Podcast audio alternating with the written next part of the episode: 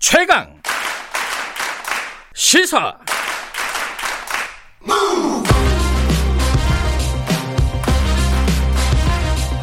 지금 여러분께서는 김경래 기자의 최강 시사를 듣고 계십니다. 네, 조금 전에 말씀드렸듯이 고 박원순 전 서울시장 비서 어, 성추행 의혹 사건 관련된 수사가 마무리가 됐습니다. 하지만 이 피해자 측은 반발을 하고 있고요. 오늘 그 얘기 좀 들어보겠습니다. 서울시장 위력 성폭력 사건 공동행동 김혜정 부소장님 연결돼 있습니다. 안녕하세요. 안녕하세요. 네. 어, 일단 경찰 수사 결과는 저희들이 조금 전에 정리했는데 평가를 하신다면 어떻습니까? 전체적으로? 네, 어, 경찰 발표는 175일이 피해자 고소일 기점으로 지난 상황에서 이루어졌다는 것을 좀 감안할 필요가 있습니다. 네. 어, 피고, 피고소인 사망, 뭐 공소권 없음 이런 거는 좀 예견됐던 일인데요. 네. 그 이렇게 175일이 지난 상황에서 사회적인 혼란이라든지 여러 비용들이 발생을 하기 때문에 네. 경찰이 그동안 확인한 내용은 어느 정도 밝혀줘야 그 다음 음. 단계의 논의들을 할 수 있다는 것이 어, 저희의 여러 촉구하는 내용이었거든요. 음. 근데 네. 그러기에는 굉장히 미진했다라는 점에서의 평가였습니다. 그러니까 어 수사 결과 공소 특히 이제 성추행 의혹과 관련돼서는 어 공소권 없음이기 때문에 이제 자세한 수사 결과가 안 나왔으니까 수사 결과라도 수사 내용이라도 공개를 하는 것이 어떠냐 이런 취지시는 거네요.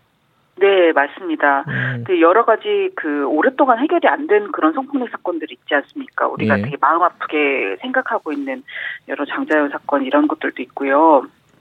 초기에 경찰은 확인을 하거든요. 모든 네. 참고인들도 다 만나고요. 네. 자료도 다 확인합니다. 모든 네. 핸드폰 포렌식 피해자가 제출한 모든 핸드폰 이런 것들을 다 봤거든요. 네. 그 자료는 굉장히 중요한 자료인데 이것이 다음 단계에서 가면은 국민들이 더 확인하실 수가 없어요. 네.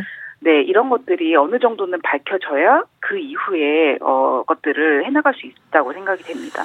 어 지금 그 검, 경찰 같은 경우에는 그 포렌식을 못 했잖아요. 법원에서 영장이 안 나와가지고 그죠? 네, 그, 그, 그 부분에서 좀 한계가 있지 않았을까라는 생각도 들고요. 어떻게 보십니까 이 부분은? 네 맞습니다. 어 지금 피고 피고소인 핸드폰 같은 경우에는 네. 이제 업무폰이었습니다. 업무폰이었기 때문에 이것이 어 개인적인 아주 개인적인 뭐 인격권 이런 측면도 있지만 그것만이 아니라 어느 정도 공적인 수사에 제공이 되기를 바랬는데요. 예. 일단 법원이 5개월 동안 준항고 기각 결정을 안 내리고 이제 보, 보류되었던 것이 있었고 네. 유족은 일부 수사에 대해서만 이제 동의를 했었었고요. 네. 결국에는 이 최초에 고소된 사건에 대해서는 아예 포렌식을 못한 겁니다. 예. 어, 이 점에 대해서는 경찰도 영장 청구하려고 노력을 했었던 거라고 생각이 되는데 예. 애초부터 기본 수사 자체가 안 된 상태에서 음. 결론이 났다고 이렇게 보여집니다. 근데 이제 이게 경찰이 대대적으로 사실 5개월 동안 수사를 한 부분이에요. 그러니까 네. 40명 넘는 인력이 배당이 됐었고 그래가지고 이제 그 대부분의 주변인들에 대한 그 뭐 전화 통화 내역이라든가 이런 것들은 다 봤다는 거잖아요. 그러니까 이 정도면은 그래도 지금까지 했던 수사 결과는 그래도 받아들여야 되는 거 아니냐? 요 의견에 대해서는 어떻게 생각하십니까? 어, 피해자가 고소했던 것은 통신 매체 이용 음란 예. 그리고 업무상 위력에 의한 추행, 강제 예. 추행 이런 거였고요. 예. 그 다음에 제3자가 가로세로 연구소가 고소를 예. 고발을 했던 거는 이제 주변인들, 동료 상사들에 의한 강제 추행 방지제 이두 예. 가지는 좀 내용이 다른데요. 예. 피해자가 겪었던 도시매체 이용음란이나 이런 것들은 주변에서 피해자 주변에서 이거를 본 사람, 들은 사람 그리고 피해자가 업무 때 이용했던 4년간의 핸드폰 3개를 다 제출을 했습니다. 네. 여기에서 현출된 것들이 나와 있고요. 네. 그리고 이 참고인들도 다 조사를 하는데 경찰이 46명이 투여가 된 거거든요. 예. 근데 이런 구체적인 사항에 대해서 물었을 때 경찰은 자세한 내용은 말할 수 없다라고 음. 하는 이야기를 한 거거든요. 예. 경- 강제추행 방조죄 같은 경우에는 어 지금 전현직 직원들 같은 경우에는 그 어떤 위력이 피해자뿐만이 아니라 이런 진술하시는 분들에게도 작동할 수 있는데 네. 어, 나는 피해자와 만난 거는 기억이 없다라고 얘기를 하셨을 때 예. 이것들을 또 핸드폰이라든지 일정표 같은 거를 확인해서 이 진술들을 대조했나 하면 그런 건 아니거든요. 음. 진술을 들은 것까지 경찰이 한 것이고요. 네. 거기에서 어 방조죄 형사적인 어떤 처벌 유죄를 입증할 정도까지는 아니다 이렇게 말한 겁니다. 예. 어, 이 상황에서 그래도 확인된 것, 현재까지 확인이라도 된 것, 피해자가 정말 고충을 호소한 사실이 있는가에 대해서 음. 저희는 있다고 굉장히 많은 자료들을 제출한 상태인데 네. 그런 점에 대해서 확인이 되기보다는 어, 범죄 입증까지는 안 됐다라는 내용 그리고 음. 성추행에 대해서는 어, 어떤 공소권 예. 없습니다라고까지만 얘기했다는 것이죠. 그러니까 그렇다면요, 어, 이 피해자 측에서 그리고 이제 공대위 공동행동 측에서 이 검찰에 검찰이나 경찰에 제출한 이런 자료들을 어, 국민들한테 좀 공개를 할 필요도 있는 거 아닐까요? 어떻게 보세요? 이쪽에서는 공소권이 없다고 얘기를 해버렸으니까 그리고 더 네. 이상은 밝힐 수 없다고 얘기를 하면은 방법이 더 이상 수사를 안 하겠다는 거니까 피해자 측에서 뭔가 어, 이 그런 것들을 증명할 수 있는 것들을 좀 보여줘야 되지 않을까라는 생각도 좀 들고요. 어떻게 보세요? 아 그렇게 생각이 되시나요? 아니 그러니까 이게 그러니까 경찰 보고 계속 밝히라 그러는데 법적으로는 못 밝히겠다 이러고 있잖아요. 경찰은. 음 모르겠습니다. 여러 가지 예. 어, 예를 들면 저희가 지원하는 사건들 중에 예. 어, 김학의 윤중천에 의한 어, 성폭력 사건들도 있, 고 했는데요. 예. 여기 김- 경찰에 계속 여러 번 고소장을 제출합니다. 네. 역사적으로 계속 10년 넘는 세월 동안요. 예. 검찰에도 여러 번 진술하고 이 과정이 어떻게 됐는지를 법적으로 권리를 가지고 절차를 가지고 그리고 그 결과가 어떻게 되었는지 무엇이 누락됐고 네. 무엇이 중간에 어, 인멸됐는지 왜곡됐는지 이런 것들을 밝히라는 어떤 어, 과정과 그다음에 공적인 어떤 자료를 가지고 피해자들은 많이 싸워왔는데요. 네네. 이 내가 제출한 모든 자료들, 이 진술들을 내가 개인적으로 언론에 공개하고 예. 기자회견을 따라 열어서 이 자료들을 하나하나 공개했을 때 이게 피해자들에게 과연 어떤 제도적인 법적인 음. 권리가 보장되는 방식인지 물론 음. 그렇게 할 수밖에 없는 상황이라면 시민 법정 이런 거를 음. 여는 그런 역사적인 완전히 미제 사건들도 있긴 있습니다. 네. 그렇지만 그것의 결과로 사회적으로 인정받는 거랑 어떤 제도와 절차에서 정말 아무것도 이루어질 수 없는 것이냐 음. 결론이 나는 거랑은 좀 다른 길이거든요. 예. 저희는 어떤 제도적인 권리, 그러니까 마지막까지 어떻게 가능한지 같은 답이 어, 지금은 음. 필요한 상태라고 생각이 듭니다. 그 경찰의 수사는 마무리가 됐지만 지금 검찰에서 또 볼 수 있는 거잖아요. 그러면 지금 요거 요구하시는 거는 검찰이 다시 한번 좀 들여다봐라 이렇게 볼 수 있는 건가요? 그러면은? 29일에는 경찰이 발표를 구체적인 얘기는 안 했지만 송치를 음. 네. 어, 이제까지 확인한 자료들을 다 송치를 했을 거라고 생각이 예. 예. 어, 그런데 조금 다른 포인트로 어제는 검찰이 발표를 했습니다. 검찰은 이 고소 사실이 유출됐는가, 예, 그걸 본 거죠. 고발된 예. 네, 사건으로 했는데 검찰이 발표한 거는 7월 7일에 뭐부터 시작해서 피해자 고소하신 7월 8일, 그 다음에 사망, 시장이 사망했던 7월 10일까지 네. 그 정황에 대해서 얘기를 했는데 검찰은 또 경찰이랑 달리 예. 어, 어떤 텔레그램을 시장에 남겼고 어떤 말이 있었고 네. 또 누구랑 어떤 통화를 했고 이런 것들이 상세하게 나와 있거든요. 네. 수사기관이 어떤 이야기를 어떤 필요에 따라서 어, 하는지가 음. 어, 좀 다른 음. 결과가 나왔던 겁니다. 예. 어, 그래서 어쨌든 이 그 성추행 자체에 대한 의혹도 검찰에서 좀 면밀하게 다시 한번 좀 들어봐, 들여다봐야 된다. 이런 입장이신 거죠, 지금? 네, 그 경, 경찰이 이제까지 확인한 내용들이 없지 않았으니까요. 예. 그것에 대해서 경, 검찰이 받고 그냥 네. 공소권 없음으로 2, 3일 만에 덮어버리는 것이 아니라 예. 이 내용이 어떤 내용이었는지 예. 어, 같은 것을 더 확인하고 또 보강하고 이런 필요가 있다고 생각이 듭니다. 지금 좀 남아있는 게 또 국가인권위원회 아니겠습니까? 이쪽 조사는 좀 기대되는 측면이 있습니까? 어떻습니까?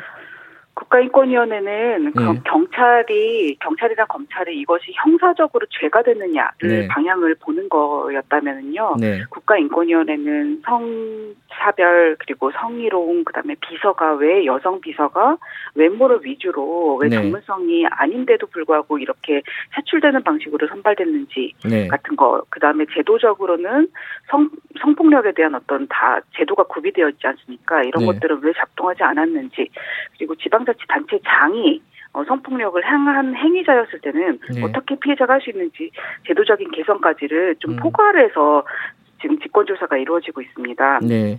형사적인 죄가 되느냐보다는 그건 좁게 본다면 예. 인권위원회는 좀 더 제도 개선까지를 포괄한 어, 것들을 권고할 수 있기 때문에 조직 문화라든가 구조적인 문제에 대해서 조금 더 사회적인 메시지 같은 것들이 어, 제시가 되기를 기대를 하고 있습니다. 예. 지금 그 특히 뭐 방조죄나 이런 부분에 대해서는 그 박원순 시장 주변 인물들이요. 어, 예컨대 오성규 전 서울시 비서실장 같은 경우에는 고소인 측의 주장이 거짓이라거나 억지라는 게 확인됐다 이런 식으로 지금 공, 어, 얘기를 하고 있단 말이죠. 이 부분에 대해서는 어떻게 생각하십니까? 방조죄 같은 경우에는 예. 피해자 측은 처음부터 애초에 고소를 완전히 고려하지 않았던 그런 부분입니다. 음. 어, 피해자들은 피해자는 처음에 약간 뭐 동료들 그리고 네. 상사 앞으로도 공무원이기 때문에 3, 40년은 일할 수 있잖아요. 예, 예. 이분들에 대해서 형사적으로 이 사람들 처벌해 주세요라고 하는 것을 말하고 진술하는 게 굉장히 부담스러운 네. 일이거든요. 네, 네. 그런데 이거를 제3자인 어떤 어 다른 쪽의 어 분들이 이거를 네. 고발을 한 겁니다. 그래서 네. 과연 경찰이 이걸 진행을 할까 했는데 수사를 네. 계속 하겠다고 하시더라고요. 예. 그래서 피해자로서는 고민을 한 결과 예. 아 내가 그동안 4년 동안에 이동을 하고 싶다라고 하는 이야기, 그다음에 성적인 이런 고충, 시장님이 밤에도 연락하시고 이렇게 바쁘신 분이 3, 40분 동안이나 나한테 이렇게 연락을 하시는 게 이게 어떤 상황이지? 이런 얘기들을 했던 것에 대해서 네. 이거라도 이야기하고 싶었던 마음으로 음. 진술을 하거나 관련 자료를 제출 제출했던 겁니다. 예. 다 동료들 상사들을 처벌해 주세요. 이렇게 부탁했던 것이 아니었는데요. 예. 여기서 나온 증거 불충분을 피해자가 허위였다. 허위로 뭔가를 주장했다라고 말한 거는 완전히 다른 피해자 공격이라고 생각이 됩니다. 음. 지금 얼마 전에 그 피해자가 박원순 시장에게 썼던 편지, 과거의 편지를 공개해가지고 또 실명도 잠깐 공개되고 했고요. 그래서 그게 2차 가해다 이런 얘기들이 꽤 많았습니다. 이런 부분에 대해서는 어떤 의견을 갖고 계십니까? 네, 두 가지로 분리해서 볼 필요가 있는데요. 예. 어, 편지에 피해자가 썼던 것들의 예. 피해자 손글씨, 글씨체 예. 그리고 이름 그다음에 어제자로는 이 피해자 이름이랑 뭐 무슨 과에서 일하는 이름이 뭐다 이런 것들이 지금 10개 넘는 사이트에 올라와 있는 상황이고요. 음, 네. 어, 심지어 이제 포털 사이트 같은 데서도 이름이 다 현출이 되고 있고 어제는 네. 심지어 피해자의 사진도 올라왔는데요. 아, 그래요? 이것은, 어. 이것은 굉장히 문제적이고 위협적인 사실은 행동입니다. 어떤 피해자가 이걸 고소를 할 수가 있을까요? 네. 어, 거기에 좀 다르게 네. 이제 편지에 대해서도 사실은 이 내용 하나하나 피해자가 어, 심기 보자를 해왔던 아침에 6시에 출근을 해서 밤 10시까지 계속 네. 기분을 살피면서 간식 하나 챙겨드리고 약 하나 챙겨드리고 시장님 괜찮으세요? 보궐선거 음. 나가시 아니 그 재선거 나가시는데 2선 네. 3선 도전하시는데 어떤가요? 누구 때문에 속상해하시면 또 누구 때문에 역정 내시거나 화내시면 괜찮으세요? 이 기분을 계속 눈치를 보고 하는 것들이 이 비서 그 앞에 앉아 있는 비서들이 해왔던 노동이거든요. 네. 여기서 했던 모든 피해자들의 표정, 말, 행동, 그다음에 썼던 메모들 이런 것들을 다 가지고 피해자가 네. 이렇게 일했던 사람이 성폭력 겪은 거 맞아? 라고 얘기하면 사실은 위력에 의한 성폭력 피해자는 세상에 존재하지 음. 않을 것 같습니다. 그이 부분에 대해서 좀 법적인 조치가 필요한 거 아닙니까? 어떻게 지금 대응하실 생각이세요? 피해자 실명은 이미 박원순 전 시장의 지지자들의 예. 온라인 그룹에서 7월, 8월에 이미 올라온 적이 있습니다. 예. 예. 이것들에 대해서 저희가 10월 7일에 고소를 했었고요. 예. 12월 24일에 어, 서울시 시민대학 운영 자문위원이 실명 올렸거든요. 예. 이것에 대해서도 24일에 고소를 했습니다. 음, 그건 진행 중이네요, 그러면? 네, 촉구하고 있고요. 네. 좀 빠르게 진행을 해서 중단이 되기를 저희가 강력하게 촉구를 하고 있습니다. 실제적인 진실과는 별개로 이런 피해자에게 직접적인 2차 가해를 가하는 건 정말 근절을 해야 되는 방안을 좀 빨리 좀 마련을 해야 될 것 같습니다. 마지막으로 네, 짧게 그 여성 단체로부터 이렇게 유출이 됐다. 이게 이제 그 검찰의 수사 결과잖아요. 이 부분에 대해서는 어떻게 봐야 돼요? 네, 저희가 공동행동이 289개 단체로 지금 활동을 하고 있는데요. 예. 어, 사건, 이 사건에 대한 대응에 결합하지 않은 다른 단체가 예. 있었고요. 어, 이 단체에서 저희가 피해자 변호사를 최초에 만나려고 했었을 때, 이 네. 약속 되고 있다라는 것을 알고 이것을 친한 국회의원에게 얘기했다고 음. 이렇게 이제 나와 예. 있습니다. 어, 피해자를 만나기 이전에 있었던 음. 일이었는데 이것에 대해서는 굉장히 엄정하게 예. 어, 처리되어야 된다고 저희가 음. 그 내부적으로 좀 논의를 하셔야겠네요. 그 부분은. 예. 네, 맞습니다. 알겠습니다. 오늘 여기까지 드릴게요. 고맙습니다. 고맙습니다. 한국 성폭력 상담소 김혜정 부소장이었고요. 1부는 여기까지 하고요. 잠시 2부 최고의 정치로 돌아옵니다. 8시에 뵙겠습니다.